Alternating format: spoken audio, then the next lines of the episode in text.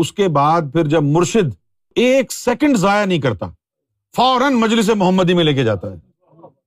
وہاں حضور پاک اور جو حاضرین ہوتے ہیں محفل میں، وہ دیکھ کے اس نفس کو اشش کر اٹھتے ہیں کہ آفرین ہے اس کے مرشد کے اوپر اور اس کے اوپر کہ اس کتے کو پاک صاف کیا، سنوارا اور میری محفل میں لے کے آیا۔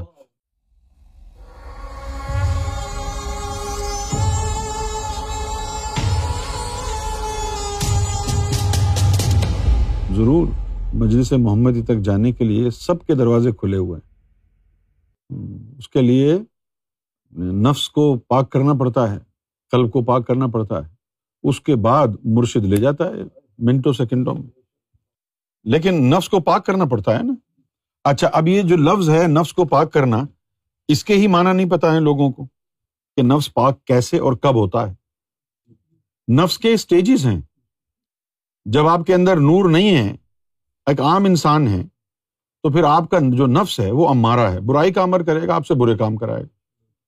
لیکن جب اس میں نور جائے گا، وہ اللہ اللہ شروع کر دے گا نفس، تو وہ اللہ اللہ کے نور کے اثر کی وجہ سے وہ امارا لوامہ بن جائے گا۔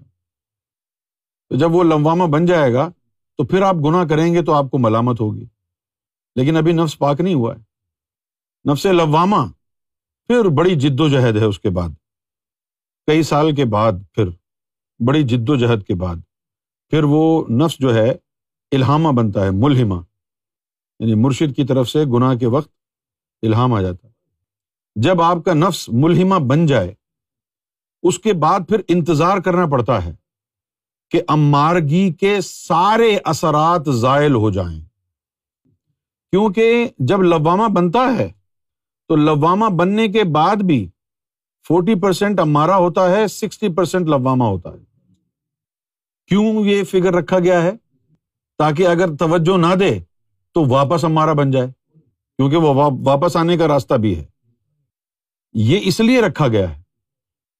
اب آپ یہ نہ سمجھیں کہ بھائی وہ لوامہ بن گیا ہے، اب تو بیکورڈ نہیں جائے گا۔ نہیں، اس کی جو ہے ریگولر مینٹیننس چاہیے۔ کیوں؟ جیسے بھائی کوئی ٹورنامنٹ ہوتا ہے، جیسے ورلڈ کپ ہے۔ ہر چار سال کے بعد ہوتا ہے۔ اب یہ تھوڑی کہ اس دفعہ آپ نے ورلڈ کپ جیت لیا تو ساری زندگی آپ ہی ورلڈ چیمپئن رہیں گے۔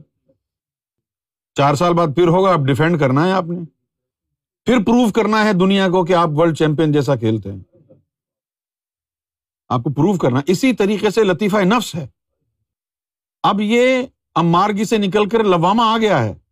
اب آپ نے اس کو وہیں پر روک کے رکھنا ہے۔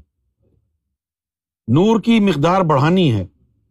یہ بس ایسا ہی ہے جیسے میں آپ کو بتاؤں کہ آپ کا جو باڈی ویٹ ہے، اب آپ چاہتے ہیں کہ بھائی میرا یہ باڈی ویٹ اس وقت جو ہے سیونٹی ہے، اب یہ سیونٹی پہ رک جائے، کیسے رکے گا؟ کوئی بٹن تو ہے نہیں کہ دبا دو، رک جاؤ بھائی، نہیں نا؟ تو کیسے رکے گا؟ پھر آپ کو دیکھنا ہوگا۔ کیا دیکھنا ہوگا؟ کہ میں کتنا کھانا کھاتا ہوں اور کتنا کیلوری جلاتا ہوں۔ میں نے کھانا کھایا تین ہزار کیلوری کا اور تین ہزار کیلوری جلا دی تو ویٹ رکا رہے گا۔ یہی تو وجہ ہے کہ بھائی دو چار دن، دو چار ہفتے بھوکا رہ کے ڈائٹنگ کر کے لوگ جو ہے اپنا ویٹ گرا لیتے ہیں۔ اس کے بعد کہتے ہیں اچھا جی اتنا ہو گیا ہے، چلو اب خوب کھاؤ۔ تو کیا اتنا ہی رہے گا پھر ویٹ؟ پھر بڑھ جائے گا۔ اسی طرح جب نفس لواما سے ہمارا بن جاتا ہے نور کی وجہ سے، تو آپ نے اب مستقل جد و جہد جاری رکھنی ہے۔ یعنی کہ آپ چوڑے ہو جائیں، گناہوں کی طرف چلے جائیں، وہ پھر چلا جائے گا۔ اس کے بعد جو ہے، جب لواما سے آگے ترقی ہوتی ہے، تو کیا ہوتا ہے؟ کہ اب نیچے کا جو پورشن ہے، وہ امارا کا ہے۔ فورٹی پرسینٹ امارا ہے۔ سکسٹی پرسینٹ لواما ہے۔ جب وہ الحامہ میں جائے گا، تو فورٹی پرسینٹ امارا ہے۔ تھرٹی پرسینٹ لواما ہے اور تھرٹی پرسینٹ الحامہ ہے۔ تینوں خصوصیات الحامہ میں باقی ہیں۔ تینوں۔ تو آپ کو نفس پاک کا جو ہونا ہے، وہ بھی سمجھنا ہوگا۔ تو نفس پاک جب تک نہیں ہوگا، اس وقت تک جو ہے، مسائل حل نہیں ہوں گے۔ کم سے کم لطیفہ نفس کو نفس ملحمہ کو کم سے کم ایک مقام پر تین سال رہنا پڑتا ہے، جس کے بعد اس میں پختگی آتی ہے۔ یہ باتیں تو کتابوں میں نہیں لکھی۔ الہامہ ہوا اور چند ہفتوں میں، چند مہینوں میں اگر اس کے اوپر کنٹرول نہیں نہیں کیا، دوبارہ لوامہ ہو جائے گا۔ کیونکہ الہامہ کی کیا ہوتی ہے؟ پہچان۔ کہ جب کوئی غلط کام کرے گا تو مرشد کی طرف سے الہام آ جائے گا۔ ہے نا؟ تو پھر اچانک کیا ہوتا ہے؟ وہ الہام آنا بند ہو جاتا ہے اور آپ کو سمجھ میں نہیں، آپ کو پتا بھی نہیں چلتا ہے، شعور بھی نہیں ہوتا ہے۔ آپ یہ سمجھتے رہتے ہیں کہ میں نے کوئی غلط کام کیا ہی نہیں، اس لیے الہام نہیں آیا۔ جب الہام آنا بند ہو جائے مرشد کی طرف سے اس کا مطلب ہے کہ نفس اب نیچے چلا گیا۔ صرف ولیوں کے لیے کہا گیا۔ ولیوں کا نفس مطمئنہ ہوتا ہے۔ اور وہ کیسے ہوتا ہے؟ تجلی کے گرنے کی وجہ سے۔ جب لطیفہ نفس تجلی کی زد میں آ جائے، تو اس کے بعد پھر جو ہے، وہ گارنٹی ہے کہ اب یہ نیچے نہیں جائے گا۔ جب تک تجلی کی زد میں نہیں آئے گا، کبھی بھی الہامہ سے لواما لواما سے جو ہے امارا اور امارا سے اور تین درجے نیچے ہیں۔ جیسے تو نے کسی ڈیوٹی والے کی گستاخی کی۔ تیرے نفس کے اوپر جو ہے وہ تالا لگا دیں گے، تیرے قلب کو جو ہے وہ برباد کر دیں گے۔ جب تیرا نفس امارا ہو گیا اور تو نے پھر اور زیادہ بڑھ چڑھ کے کسی اللہ والے کی ٹانگ کھینچی، گستاخی کی، امام مہدی کو جھٹلایا، بائبل کو جھٹلایا، تو پھر وہ تیرے نفس کے اوپر اور زور ڈالیں گے، نیچے جائے گا، سانپ بن جائے گا، تین درجے نیچے جائے گا۔ اگر نفس، لطیفہ نفس امارا سے نیچے چلا جائے، تو پھر وہ نارون حامیہ میں جاتا ہے، بندہ۔ سب سے لوسٹ جو جہنم ہے ایکسٹریم جو جہنم ہے۔ تو محمد رسول اللہ کی مجلس، یہ تو ہماری مجلس ہے، یہاں تو کوئی بھی آ سکتا ہے۔ لیکن محمد رسول اللہ کی مجلس کے تو آداب بہت ہیں۔ ادب گاہیست زیر آسماں، از عرش نازک تر۔ نفس گم کر دمی، آیت جنید و جا مولانا روم نے تو محمد رسول اللہ کی ذات کے لیے فرمایا، ہزار بار بشو یم دہن ز مشک گلاب، ہنوز نام تو گفتن کمال بے ادبی۔ کہ ہزار بار مشک و امبر کے گلاب سے اپنی زبان کو دھوتا رہوں پھر بھی میری زبان ناپاک ہے، حضور کا نام نہیں لے سکتی۔ اور اگر لے لے، تو کمال کی بے ادبی ہے۔ تو مجلس محمد صلی اللہ علیہ وسلم تک پہنچنے کے لیے نفس کو پاک کرنا، قلب کو پاک کرنا ہوتا ہے۔ اس کے بعد پھر جب مرشد تیرا نفس پاک کر دیتا ہے، تو ایک سیکنڈ ضائع نہیں کرتا۔ فوراً مجلس محمدی میں لے کے جاتا ہے۔ وہاں حضور پاک اور جو حاضرین ہوتے ہیں محفل میں، وہ دیکھ کے اس نفس کو اشش کر اٹھتے ہیں کہ آفرین ہے اس کے مرشد کے اوپر۔ اور اس کے اوپر کہ اس کتے کو پاک صاف کیا، سنوارا۔ اور میری محفل میں لے کے آیا۔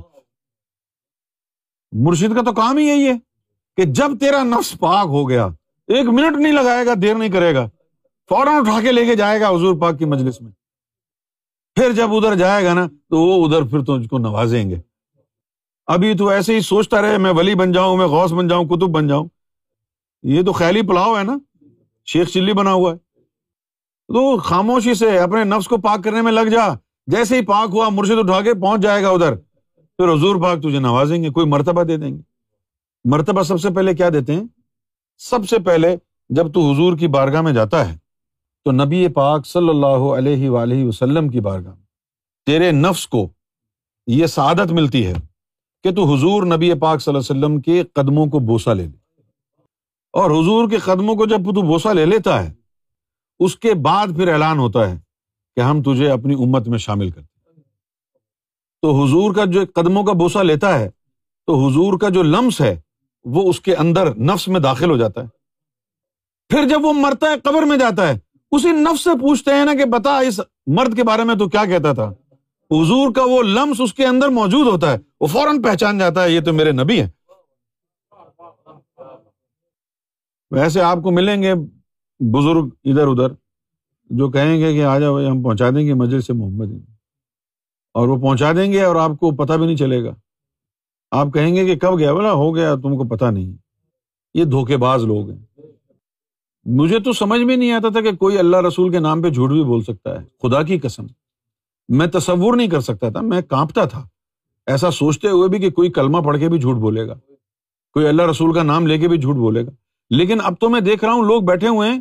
اللہ اور اس کے رسول کے نام کی قسمیں کھا رہے ہیں، کلمے کی قسمیں، قرآن کی قسمیں گمبد خزرہ کی قسمیں کھا رہے ہیں اور جھوٹ بول رہے ہیں۔ اور بنے ہوئے ہیں۔ کوئی شیخ الاسلام بنا ہوا ہے، کوئی پیر بنا ہوا ہے، کوئی طریقت کا شہنشاہ بنا ہوا ہے اور اللہ رسول کے نام پہ اپنے نفس کی پوجا کرا رہے ہیں۔ لوگوں کے ڈاکہ ڈال رہے ہیں، لوگوں کے ایمانوں کو لوٹ رہے ہیں۔ ساری امت کو برباد کر کے رکھ دیا۔ ہم سچی بات بول رہے ہیں یہاں پر؟ سچ کیا ہے؟ پہلے نفس اور قلب کو پاک کرنا ہوگا۔ جب تک نہیں ہوگا، چھوڑ دے۔ یہ قانون ہے قدرت کا۔ تم خود سوچو، کوئی عبادت بغیر وضو کے کرتے ہو؟ پہلے پاک کرتے ہو نا جسم کو، جسم سے عبادت کر رہے ہو نا۔ تو پھر حضور پاک صلی اللہ علیہ وسلم کی جو ذات والا ہے، آپ کا دیدار ہے۔ عبادت کیا ہے اس کے آگے؟ جب عبادت کے لیے پاک صاف ہوتے ہو تم تو حضور کے دیدار کے لیے پاک صاف ہونا ضروری نہیں ہوگا۔ میں نے پوچھا، سرکار یہ لوگوں کے دلوں پر تو لفظ اللہ آپ اپنی نظروں سے لکھ دیتے تو پھر لوگوں کو کیوں کہتے ہیں کہ اس میں ذات کا تصور کرو؟ تو ایک دن فرمایا کہ ہم اس لیے کہتے ہیں کہ جب اس میں ذات کا وہ تصور کرے گا نا بار بار، تو اس میں ذات کے تصور سے اس کی آنکھوں کے گنا جل جائیں گے، اس کی آنکھیں پاک ہو جائیں گی۔ پھر جب اس کی آنکھیں پاک ہوں گی، تو پھر اس کو خود بخود اس میں اللہ گھومتا ہوا نظر آئے گا۔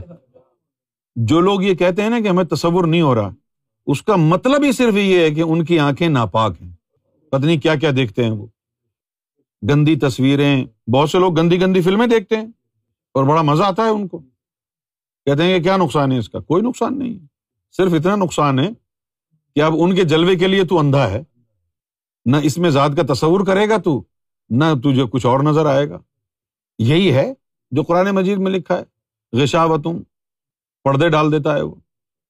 اب سوار آنکھوں کے اوپر پردے ڈال دیتا ہے۔ سب سے پہلے نفس کو پاک کرنا کلب کو اس کے بغیر روحانیت میں دوسری چیز نہیں سوچو۔ جس طرح حکیم علاج کرے گا تو پہلے پیٹ صاف کرے گا۔ اسی طرح مرشد کے پاس جاؤ گے سب سے پہلے وہ پیٹ میں چھپا ہوا شیطان نفس کو پاک کروائے گا۔ اس کے بعد کہانی آگے بڑھے گی نا۔ ہاں، نفس جب تک پاک نہیں ہوگا کوئی مرتبہ کوئی مقام کچھ نہیں ہو سکتا۔ ناممکن۔ ممکنات میں سے نہیں۔ پہلے نفس پاک ہو، قلب پاک ہو۔ یہ باتیں بعد میں سوچنا مجلس محمدی کیونکہ جب یہ دونوں چیزیں پاک ہو جائیں گی نا، تو سب ٹیبل پہ رکھا ہوگا، جو مرضی لے لے۔